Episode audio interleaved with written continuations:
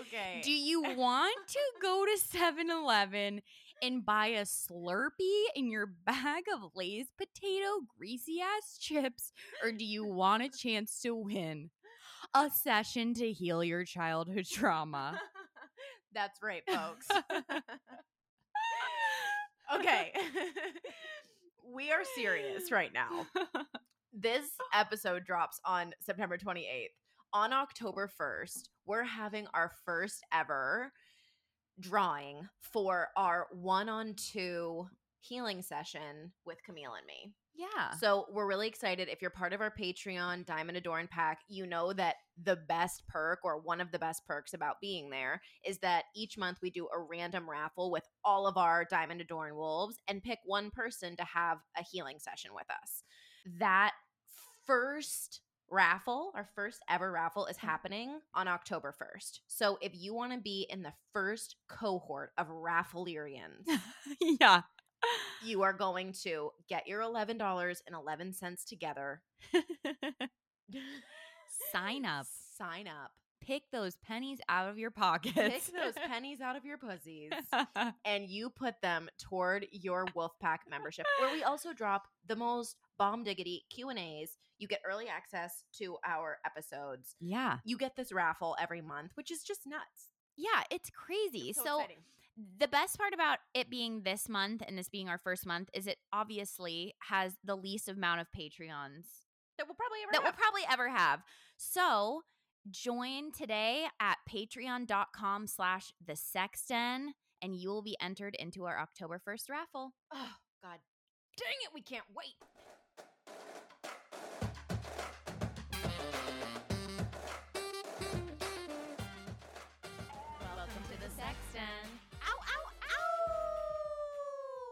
Welcome back to the Sexton podcast, everyone. You are here with your hosts, Camille and Lauren. I always do you first, so I switched it up today. Our Instagram handles are Camille Joanne XO and She Wolf Lauren.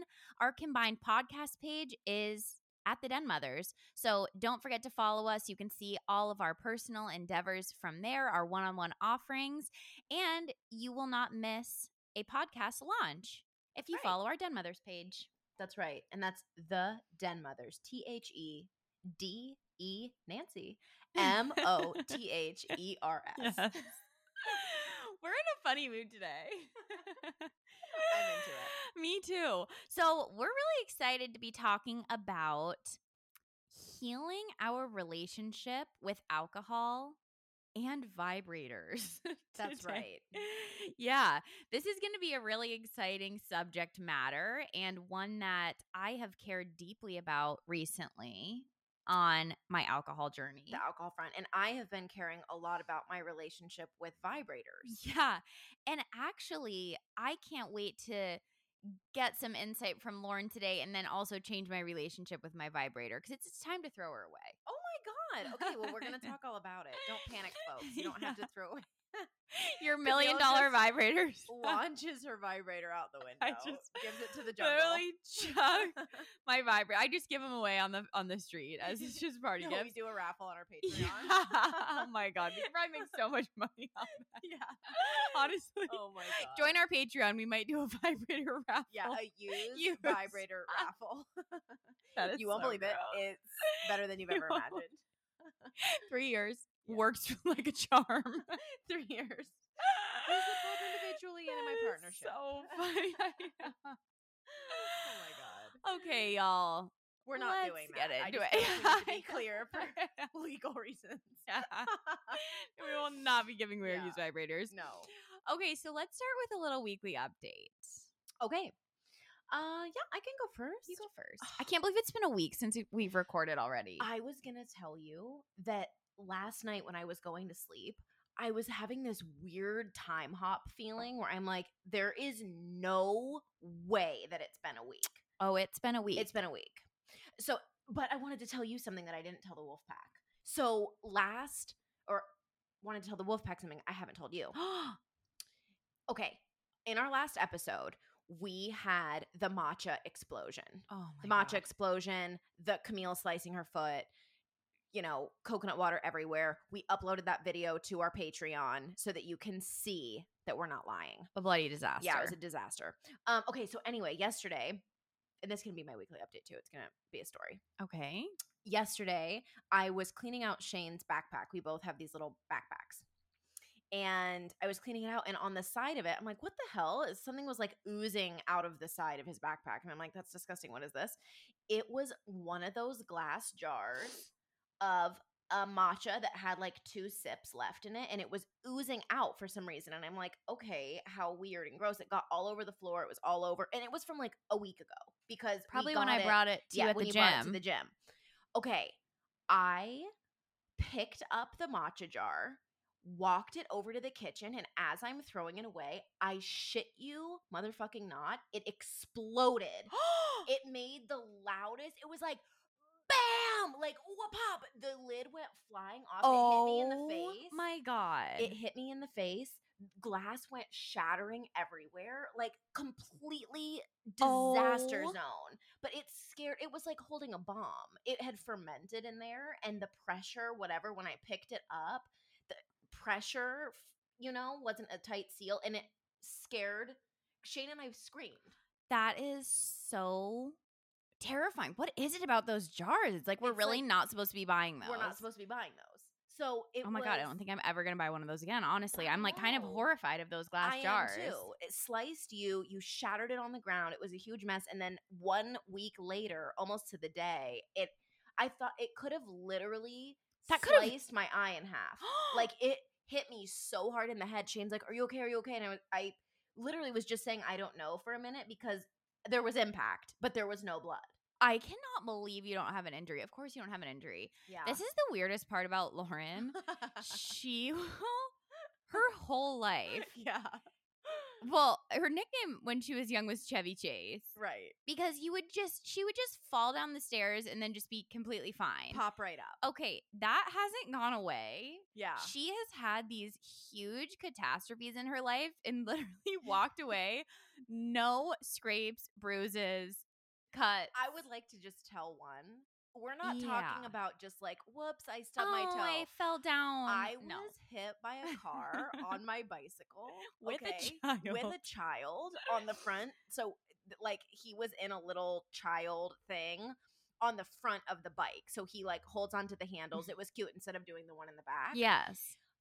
I was riding my bike. I'm watching this guy who's about to run a stop sign. He ran a stop sign. Like he was slowing down, but enough gusto to just roll right through. You know what I'm talking about? Yeah, probably going like 15. Maybe 15, maybe 10. I don't know. Maybe 10. I can't really say for sure. Maybe five. But I was still hit by a moving car. he was moving. So he was moving. He swipes the side. So I'm looking at him and I'm like, I don't know if I need to slow down or go faster to kind oh of like my god, that's a scary him. feeling. Yeah. So I decide to go faster. Anyway, he sideswipes me. I grab the child like some innate primal queen. Grab the child and I hit the I mean I hit asphalt, right? Like my She went tumbling. flying, I tumble, the kid tumbles, I'm holding him. I shit you not, not a single bruise. Not a single bruise, not even a single like this is where a piece of asphalt kind of like scraped No. my skin. no. You actually forgot to even tell me. Yeah, I forgot to tell you. Like a couple weeks later, she's like, "Oh my god." Uh, I remember why. We were surfing and you had Sun Bum and you're like, "Oh my god, I have all this Sun Bum in my car." And I'm like, "Why do you Geez, those things are is a- pretty expensive. It's a sunscreen company, but really good stuff. And I think based in California. And Lauren's like, Yeah, when I was hit by the car. And I'm like, yeah, I'm sorry. okay. You were hit by a car? so quickly. I was hit by this car. This will finish the story for you because it shows a little bit about me. Not only was I not injured, I felt no reason. I mean, I got the guy's insurance information and everything. You could have sued him for millions. Who knows? Who knows? Okay. Uh. He, we get talking because I'm like, what? I mean, I. He's like, I, you know, I live right here. I he he was had just been hit by a car on his bike. he was so embarrassed. He had a kid the same age. You know, blah blah blah. Um, he worked for Sun Bum at the headquarters. He was like a big wig at Sun Bum. he had a shitload of Sun Bum in his trunk and i was like look i don't plan on pressing charges i'm like but what can you hook me up with with your Sun Bum he she finagled me sunscreen out of this deal. he gave Not me- an injury, and she decided sunscreen over a lawsuit. it was hundreds of dollars of sunscreen and at the time that was good enough for me so i collected my sunscreen put it all in my backpack and then i continued on to the grocery store the fact that you thought the most important thing there was to get additional sun protection. I mean, I just Yeah. cannot believe that story. i was probably concussed we don't I'm know. sure. I mean, the kid was not injured also at all. at all like there was not a single injury. You probably scooped him up like some Mother Earth i did fairy and just flew to the ground, bounced off.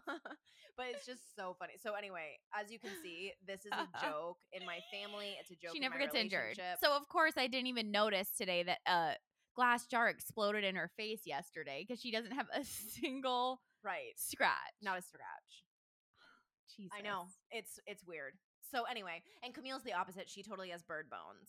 Yeah, I like will be walking past my bed and tap it a little too hard on the side of my leg, and I'm like, I just have bru- a bruise all the way up my leg. yeah, it looks- broken bones. I've just done so many injuries Mhm, on my part. Yeah. Um okay, so my week is good. Again, I cannot believe a week has already gone by. I feel like I'm finally in the role of working, which is really mm-hmm. exciting. In the role of working. Yeah. I wanted to be in the role of not doing anything for a long time and I just accepted that. I was prioritizing my rest and just kind of distraction, feeling through emotions.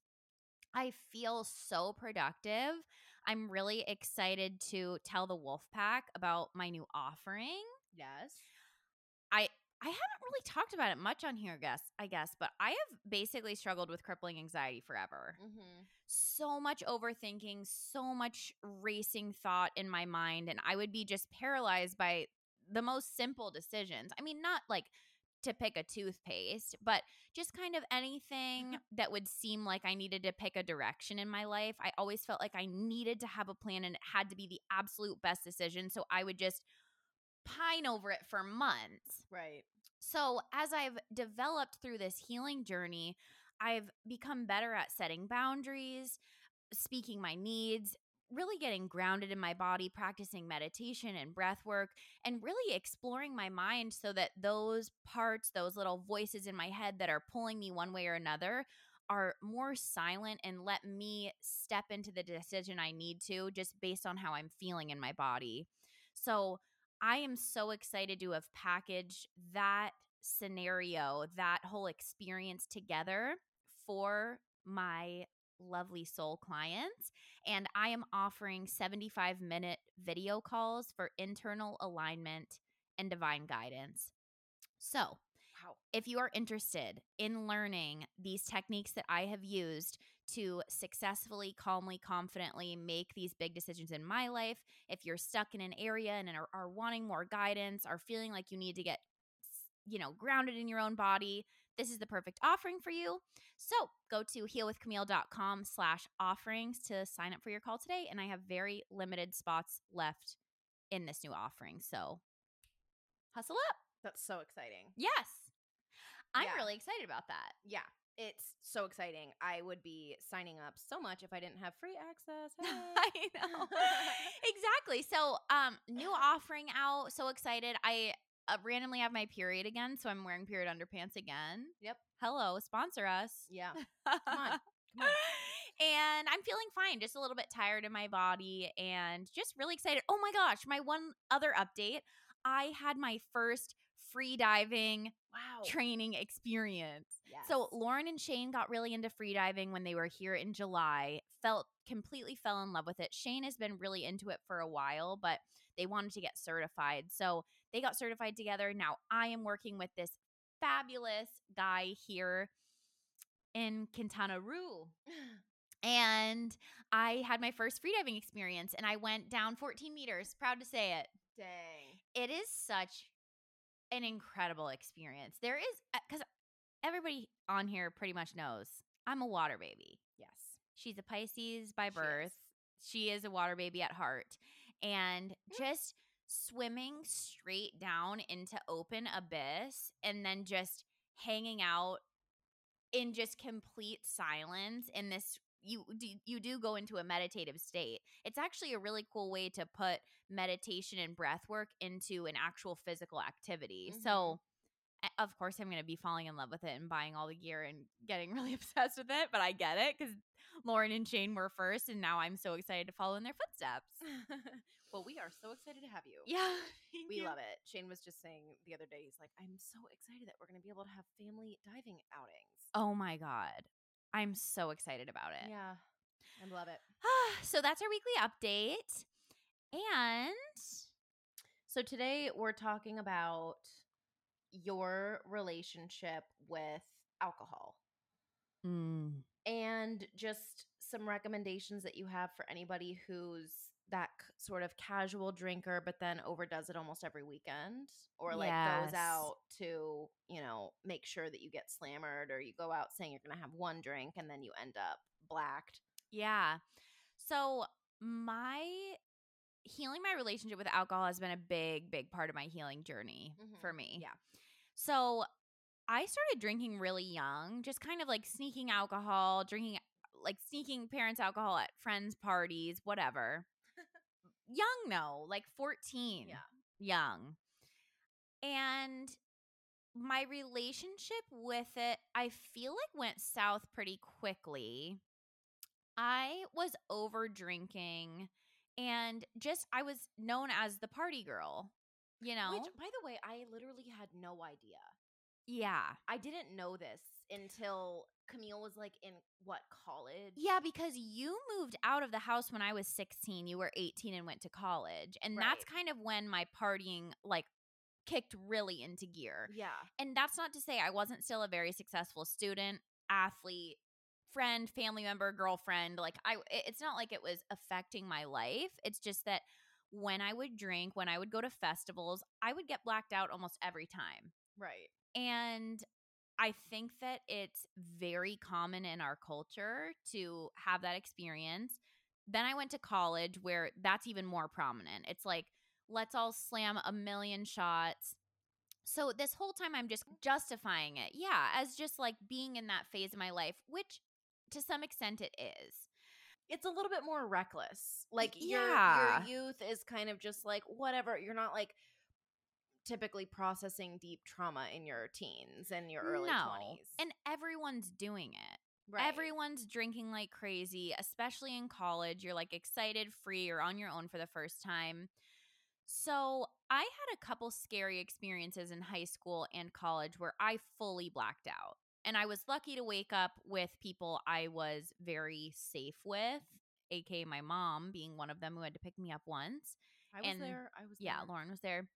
And some of my girlfriends in college where I don't even remember leaving the house. And then I just woke up in my bed and I'm like, well, wow. that was the scary thing too. I feel like about you is that I would I would be able to tell if you were blacked out, but a random person wouldn't.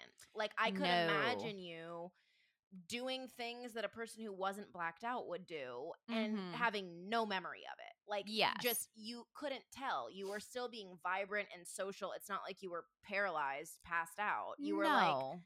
Blacked out but still very functional. but still the cute- life of the party. Totally. Like I was a very functional blacked out person. Yeah. Yeah, which is scary. Which is scarier than even being like cuz at least if you're falling over and falling asleep at the party and stuff people are like, "Okay, they're done." Right. With me it's like I'm still hammering more shots and I'm already blacked out. Man, that's so scary. Going on to the next party, going to multiple houses, not remembering any of it. Ugh. So I was lucky enough. Then I started dating someone for the last half of my college career, um, my college time, which, you know, I was safe with him, great friend, great friend group, you know, took care of me basically. I was like the mom of the rugby team. oh my god, I was so relieved. Yeah. Th- just that you weren't like out by yourself. Yeah. it's a scary thing. Mhm. I mean, holy shit, man. Yeah. But still at this point I wasn't even thinking it was a problem because then I was a part of the rugby team which is crazy over drinkers, Right. you know.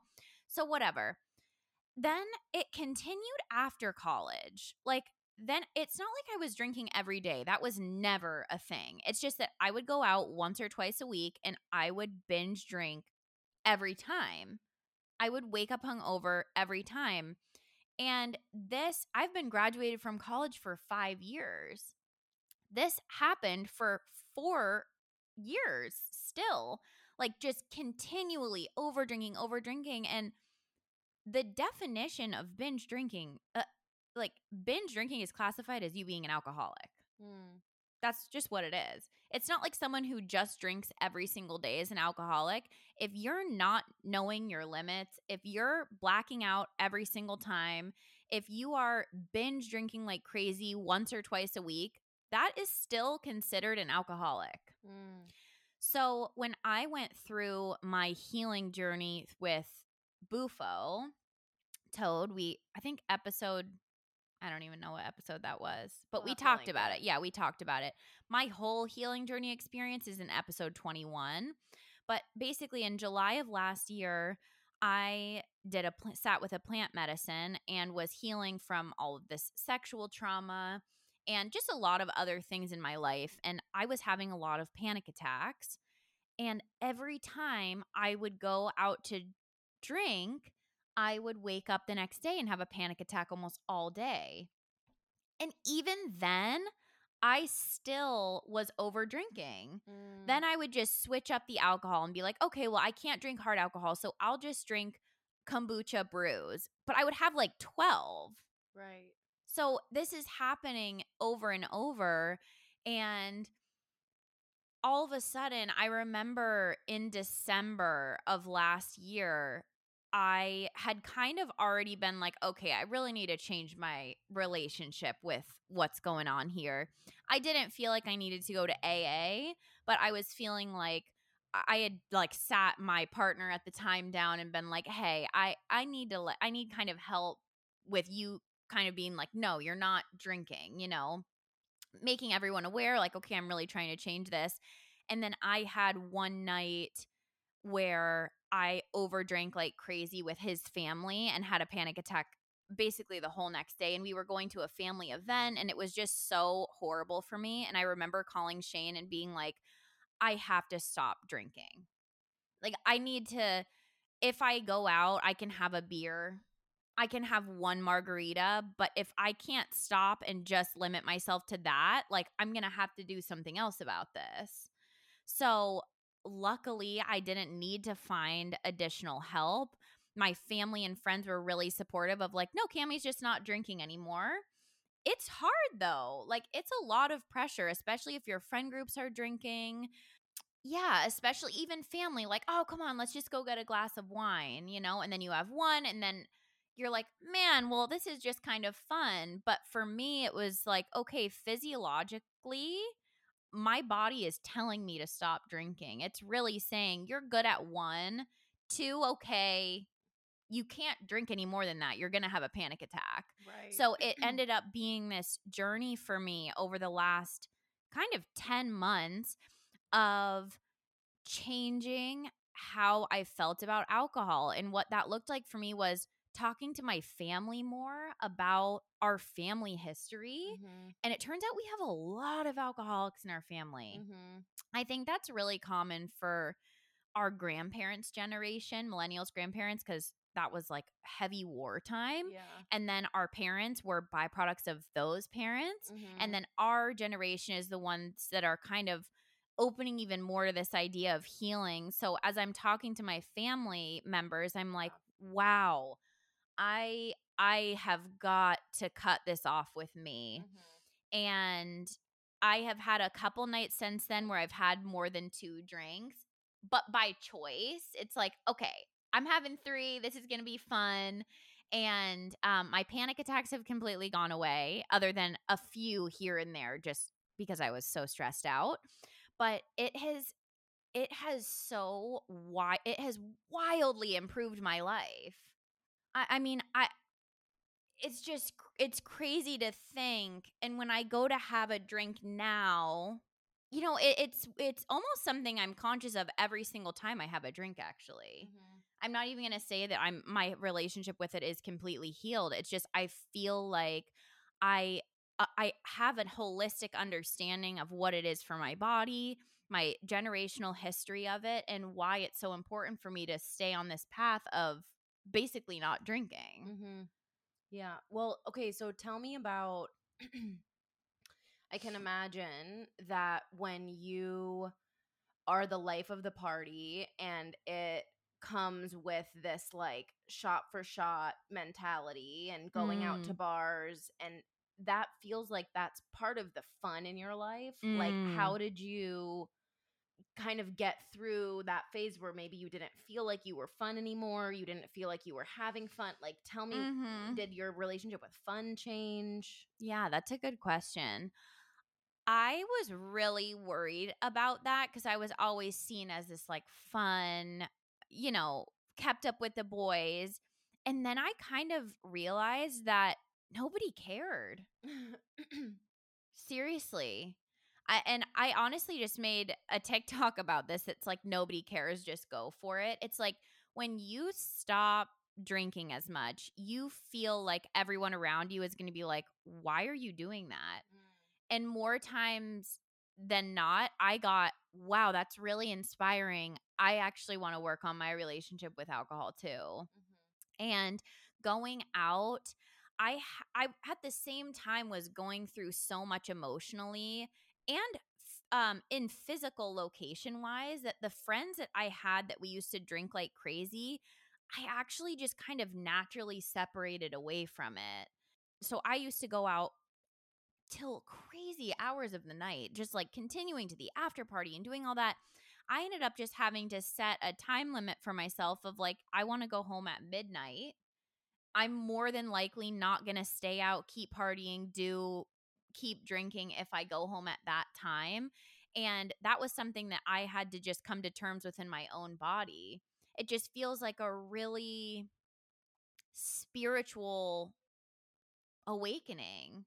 I don't know, having to find your fun and find conversation without alcohol is, man, pretty interesting. And you also realize, at least for me, I did, how shallow of conversations and relationships I was having, at least the ones that were based off of alcohol.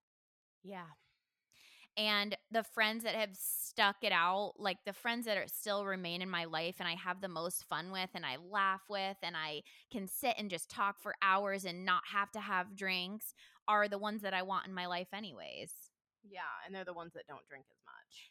They're the ones that don't drink as much. Yeah yeah i've actually yeah and so it's interesting because lauren's never had a problem you've actually kind of been the complete opposite where you hated drinking i hated it you hated alcohol Yeah, I hated it. And it was oh, it was just yeah, I just never it never agreed with my body. yeah You know, I went through some phases where I would be drinking more. Like I had a really crazy freshman year of high school Yeah. when I was like 15. Mm. I was drinking a lot.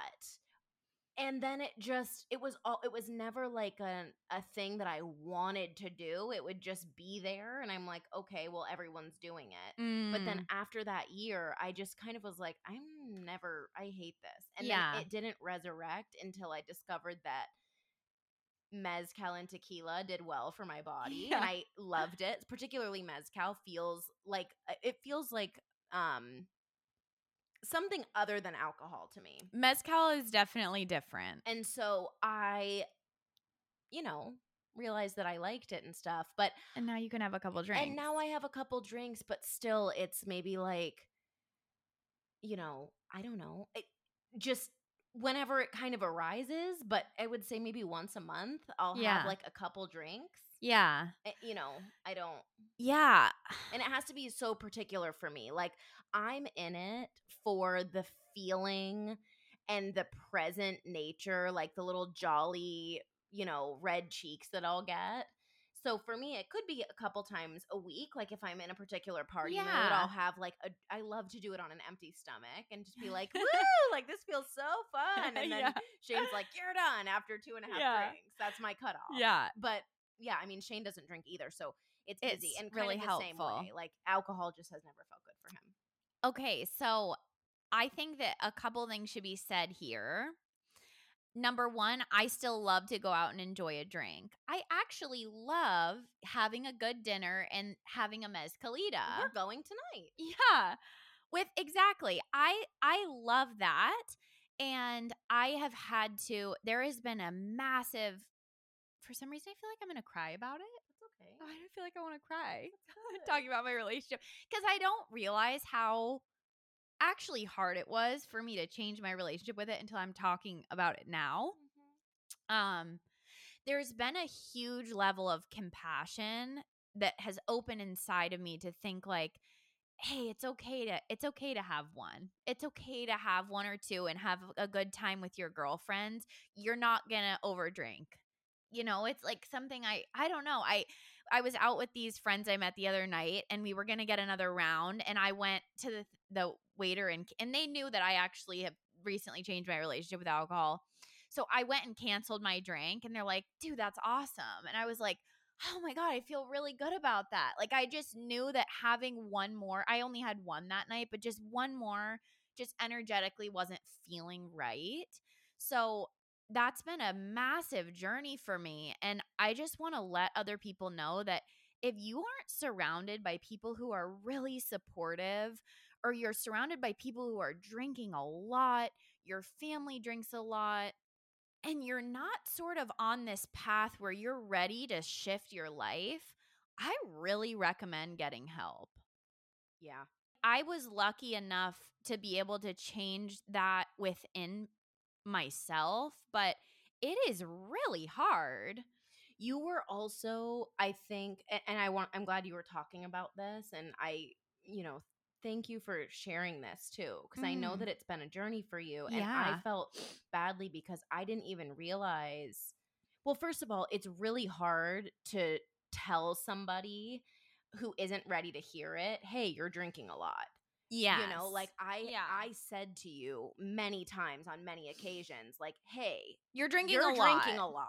And you'd be like, I'm in college or, you know, I'm whatever. So it was like something that I was clocking, but obviously until you're ready to see it or until you're ready to face it, Yeah. it's not going to be something your older sister tells you. Yeah. You know? Yeah. And so, um, but what I want to say is thank you for talking about this today. And also, um, if you're listening to this and you're kind of in a different situation where you've tried many, many times to kind of have this more casual approach, um, or you've tried to like have one or two and you just keep not being able to do that, then is a time to get help, I think yeah. you know and it's like Mhm. your situation you were also surrounded by people who like your immediate circle didn't drink yes. i don't drink shane doesn't drink and even your ex wasn't a big drinker so Uh-uh. when you were like okay i'm not drinking anymore it was just like welcome to the club like it, Yeah, it was like, okay, perfect. yeah it was just like yeah, thank okay. God you were drinking a lot. Yeah, and I'm like, drinking a lot. okay, you're right. yeah And also, I was going through this shift where my spiritual and internal world was opening up. So it felt on a body level, it felt like, yeah, the drinking just doesn't feel good right now. And I also want to say this, and it's kind of an intense statement, and I know that saying it. Mm. I don't know anybody who's super in touch with their body that is a heavy drinker. Because Yeah. when we drink to excess, you're the more you drink, the less connection you have with your heart, with your body, with your integrity, with anything. It's a poison.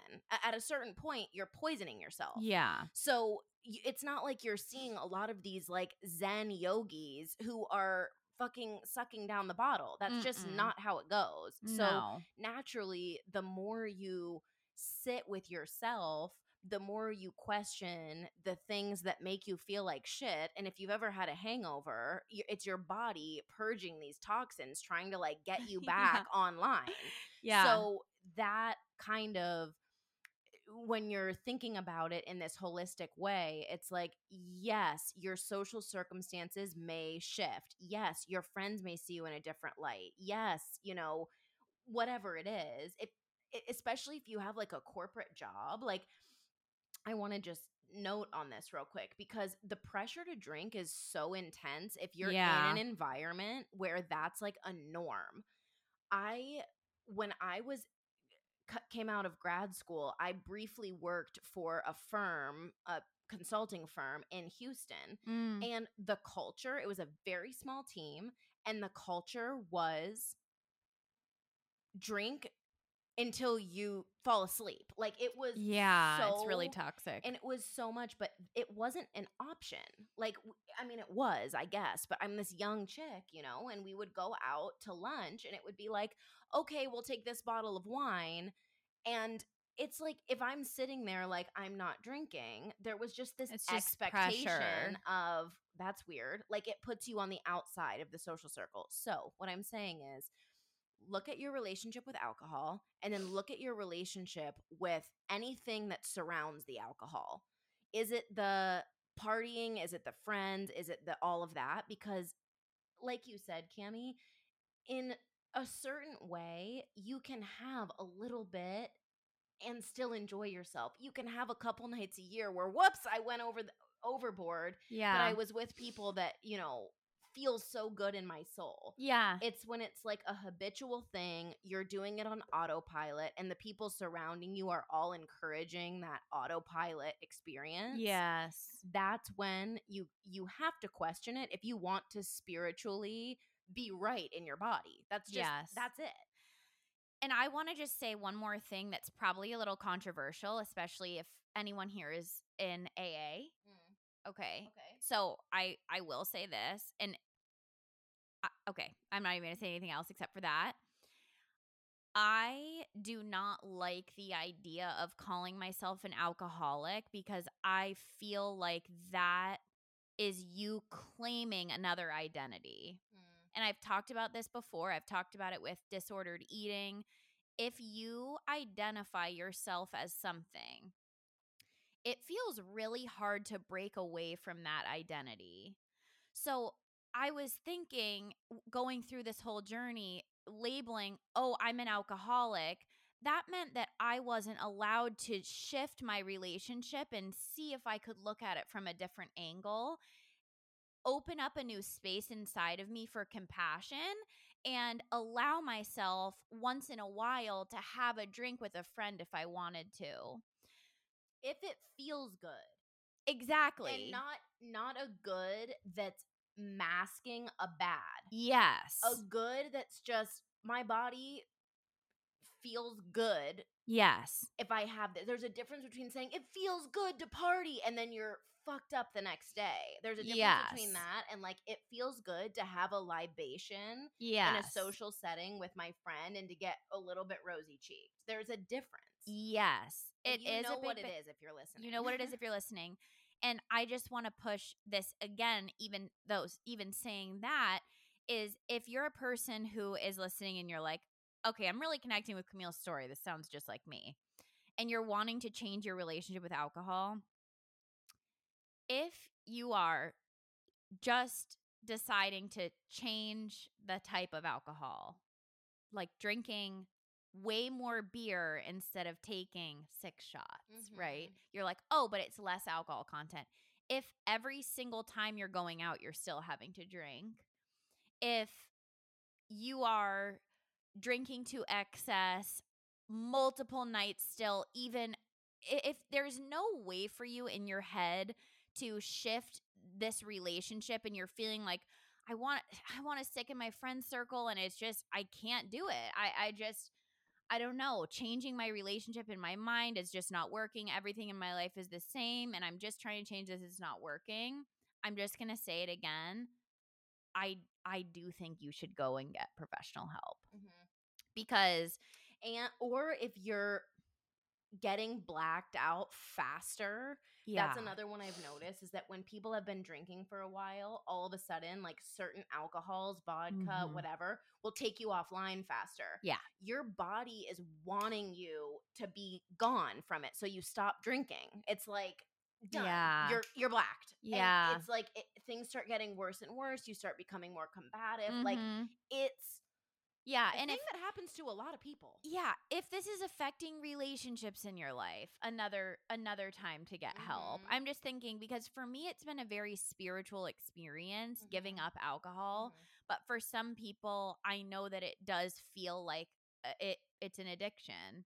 It really is and that is really hard to combat alone. yeah, So, totally. I just I want to just put it out there that there's nothing better about me that I didn't have to get the professional help. I feel really lucky that I didn't have to do that and fortunate that I was able to put in the time and energy and be surrounded by the people that I was to change it on my own. Mm-hmm. But I just want to give everyone the permission and just open up compassion for you if you are a person who needs a, a little extra help because it has completely changed my life not drinking mm-hmm. and i just want i recommend it for everyone i don't know Yeah.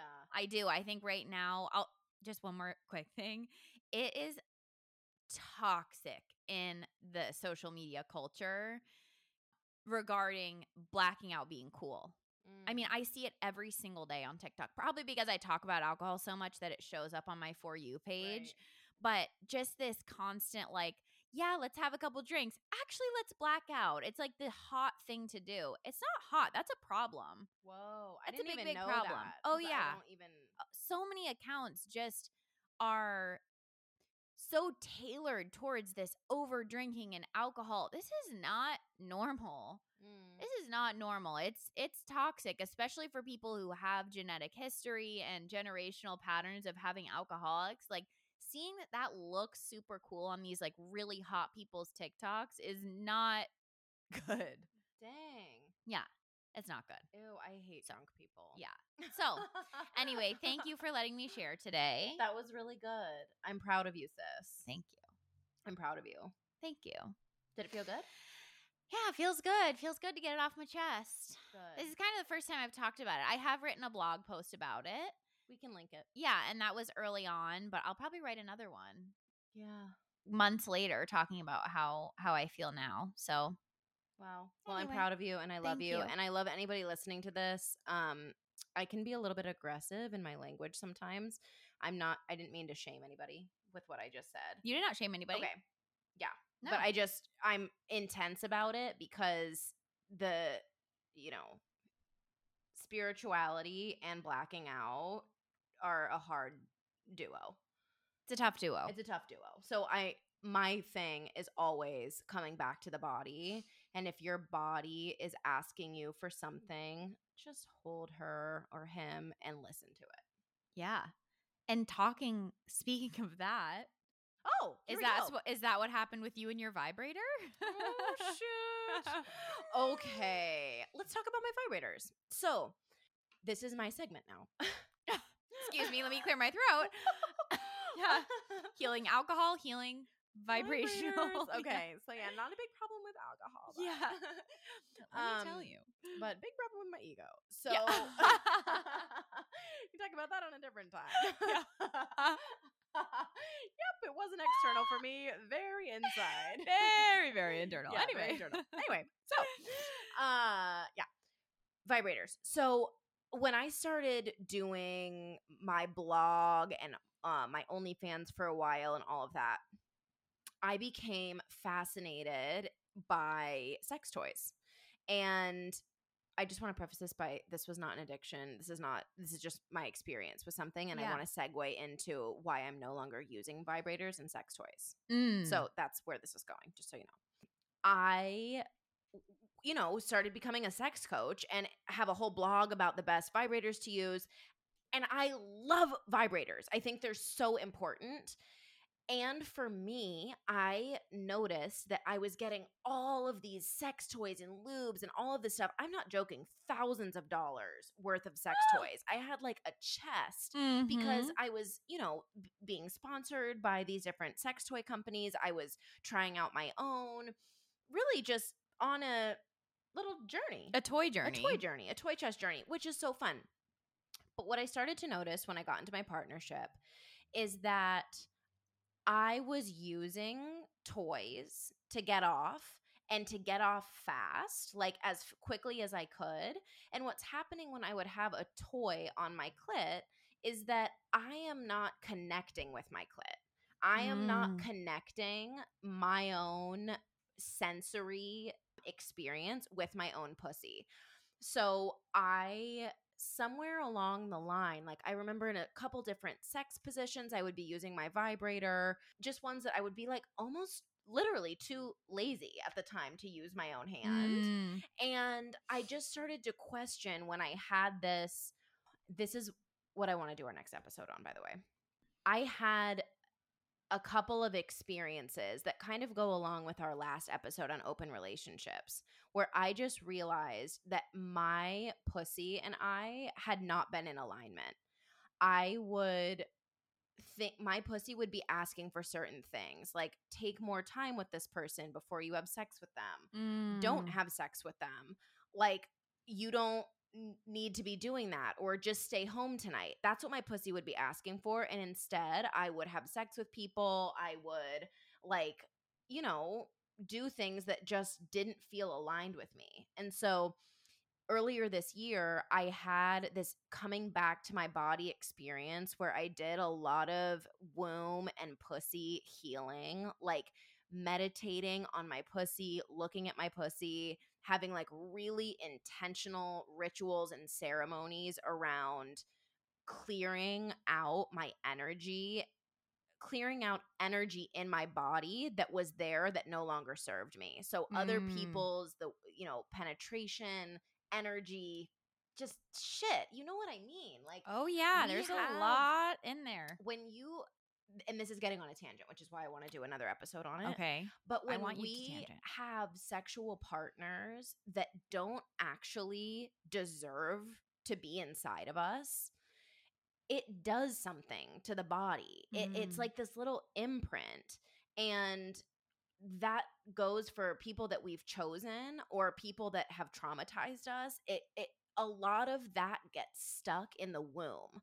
And I was starting to really feel that because I had a lot of sex with a lot of people and wrote about it and like thought it was cool and my it wasn't cool for my body in certain ways. In certain Mm. ways it was exploratory. It's like I was talking about last episode.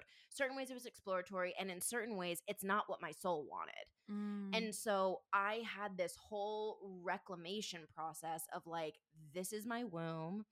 This is my pussy. I love her so much. I'm giving her so much attention. I do not want to be having like pH imbalance down there. I don't want to be constantly worried about, am I going to get a UTI? Mm. And so I just focused all of my energy there. And part of that was no longer using sex toys so it kind of just came to me. It's like when I was healing my gut and my gut said no more caffeine and I just stopped doing caffeine and my gut feels so much better. So anyway, no no more sex toys. And so for the last several months, I have been having more intentional masturbation and more intentional self-pleasure without the use of toys. And Wait, can I ask you? Were you kind of nervous to give them up? I'm like, because I'm thinking of my vibrator that right now is on my nightstand, charging up. charging up every night. Yeah. And I'm thinking, oh my God, to break away from her seems so crazy. Well, I will say this is that it was I felt a little bit more intimidated. Like what mm. if I can't give to myself or what if my partner can't give to me the the intensity of orgasm that I'm able to feel with my vibrator. and The repetition or and the repetition and the of orgasms. repetition. Well, what's the The verdict, The verdict. is that I couldn't have been more wrong. I have never felt more connected to my pussy or more connected to my partner. And I always just imagine, like, when we talk about the tantras or these like sacred sexual practices, which is what I'm fascinated by right now, it's not like they've had vibrators for even a hundred no, years. this is very it's new. very new. But the energetics and the erotic energy that runs through our bodies as women, we are tapping in, most of us, to like fucking 1% of our orgasmic potential. If you are having an orgasm and you're basically going in the shower, putting a vibrator on your pussy and getting off really quick. I'm so proud of you for even prioritizing your pleasure. And I want you to know that there's so much more that you're missing out on because that kind of a style is very utilitarian. It's like, or I'm sorry, it's outcome driven, right? It's like, Mm. I'm horny, I'm gonna come. When you begin to explore with your pussy without the use of a toy and start focusing on the pleasure of it. So, noticing the way your pussy feels in your hand, noticing how she swells or gets wet or what your body likes, you know, uh, doing some self massage before, looking at her in the mirror, and actually having an experience with God, with with yourself as this incredible pleasure vessel you start to notice things that you would never notice in my opinion when you're using a sex toy Mm. because you're so connected with your own body you're using your flesh on your own flesh and really noticing these things that I would have never noticed before because you're slowing down you're Mm. really having more of like an experience of like, ooh, what do I want? Not what was this toy designed to do. right? Mm. And so I am not demonizing sex toys, and there is very little research to show that they desensitize us in any way. There isn't. There's not a lot of research that shows that physically we're desensitized.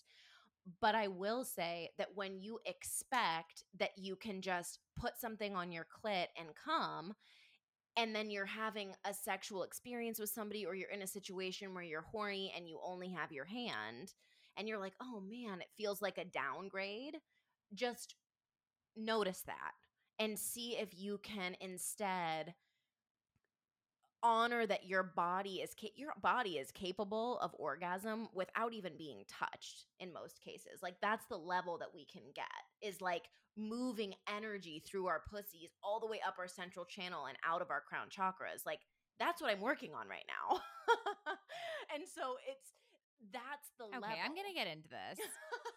I'm sorry. This is really inspiring me because I I will say that uh, lately I have been in that space where you're just kind of like, man, I'm bored. I'm just gonna come in five seconds, Right.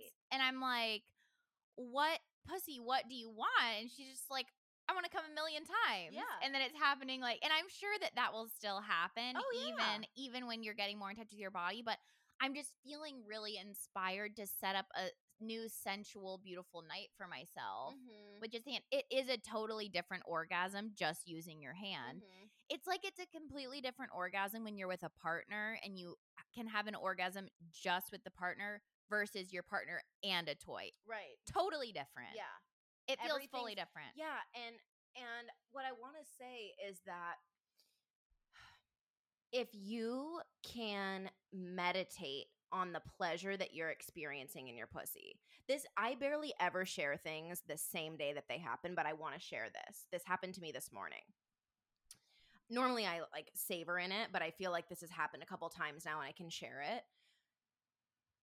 When I'm masturbating with my hand, for whatever reason, because it's happening in kind of a slower way, and I'm more like connected with, okay, my forearm's actually getting sore. Like you're noticing things that are happening in your body. I'm kind of more in my head about things for Mm. whatever reason. Like I'll notice my mind kind of wandering. I'll notice me kind of saying to my body, like, come on, I want to come, kind of a thing. And today, I had an experience where I noticed that my head was doing all of this stuff. And I was able to say, Can you meditate on the pleasure that's happening right now in your body?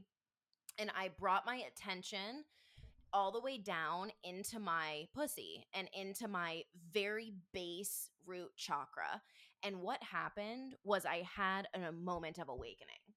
I had a very powerful spiritual experience where I felt white light pour into my pussy and then come up through and fill each of my chakras from my um sacral to my solar plexus, my heart, my throat, my third eye and up out my head and I literally felt like I'm channeling white light.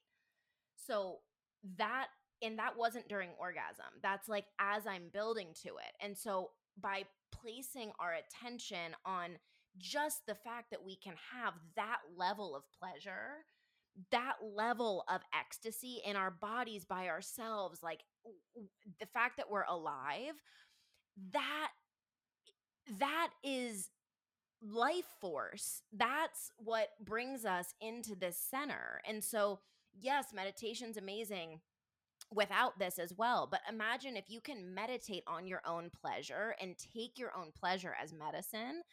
That's a healing modality. That's something really special.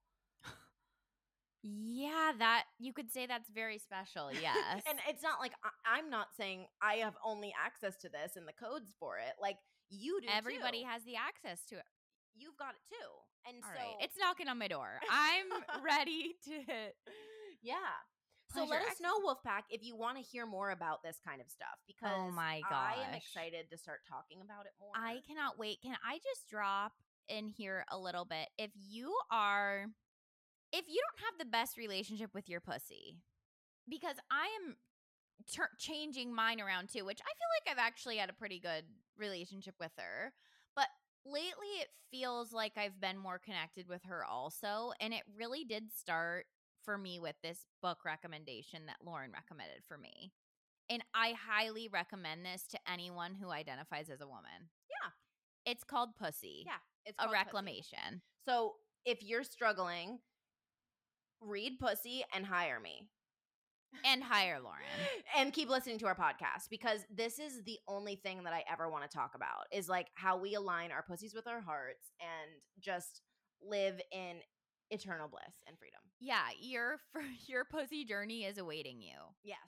And it does feel good. It feels it is a very spiritual experience. The same as changing your relationship with alcohol, the same as changing your relationship with I just feel like when you're on a healing journey, you're changing your relationship with everything. You're changing your relationship with everything. I Yeah. don't think it's the same as changing your relationship with alcohol.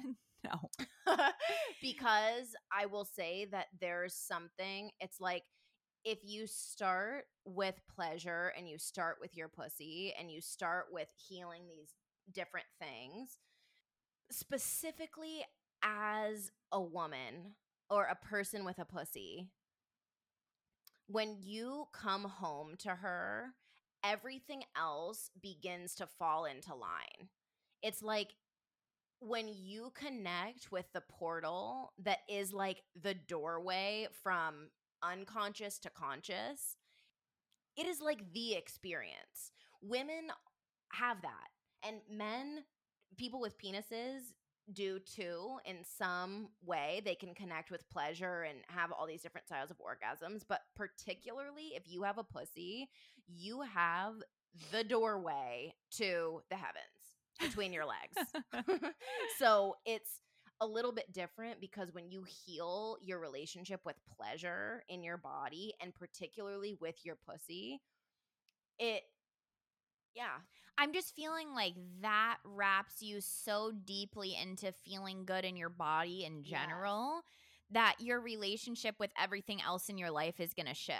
and your relationship with men who you date if you have rage i masturbate and rage will pour, start pouring out of me like i'll be mad and want to scream and i don't i know this maybe not that maybe not maybe that's not for everybody but for me it's like my pussy is my portal to everything i need to know and yours And can yours be can be too. i'm sweating i get so excited talking about this if you want to start your pussy pleasure journey with a little massage, Hmm. okay, you're in the shower, you're feeling like tonight is your night. yes you want to start that experience with creating the softest skin in the world with Amber Bath Bathing Essentials. yes no i'm not joking we're not joking No, This I sounds like actually do. segue, I we're not kidding. I do do a full body massage. Amber Bath body butter. Oh, there's nothing like it. No. It is the best product in the world. I have never used something like it. It is not a lotion. It is a gateway to your own personal pleasure. It is 70% shea butter, 30% sweet almond oil. There's Mhm. no water in this. It's a whipped frappe from the fucking doorway of the heavens. Yeah, not only do you feel good, you smell good, you have a little extra time in the shower to just make love to your body. Mhm. If you want the best bath products in the world, including this body butter, soap, scrubs, salves, Mhm. everything you could imagine, go to amberbath.com and use code WOLFPACK today for 20% off your order and a little free gift from the Den Mothers. That's right. So I loved this episode today.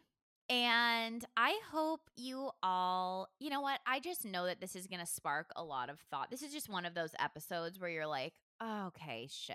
Right. I need to, I need to do a little shifting. Maybe it's shifting Mhm. with the pussy, which could come first. Or a shifting with that boozy bitch in your head. Yep, shifting with the boozy bitch. I am so honored that everybody heard my story today. Thank you for giving me the platform to do that.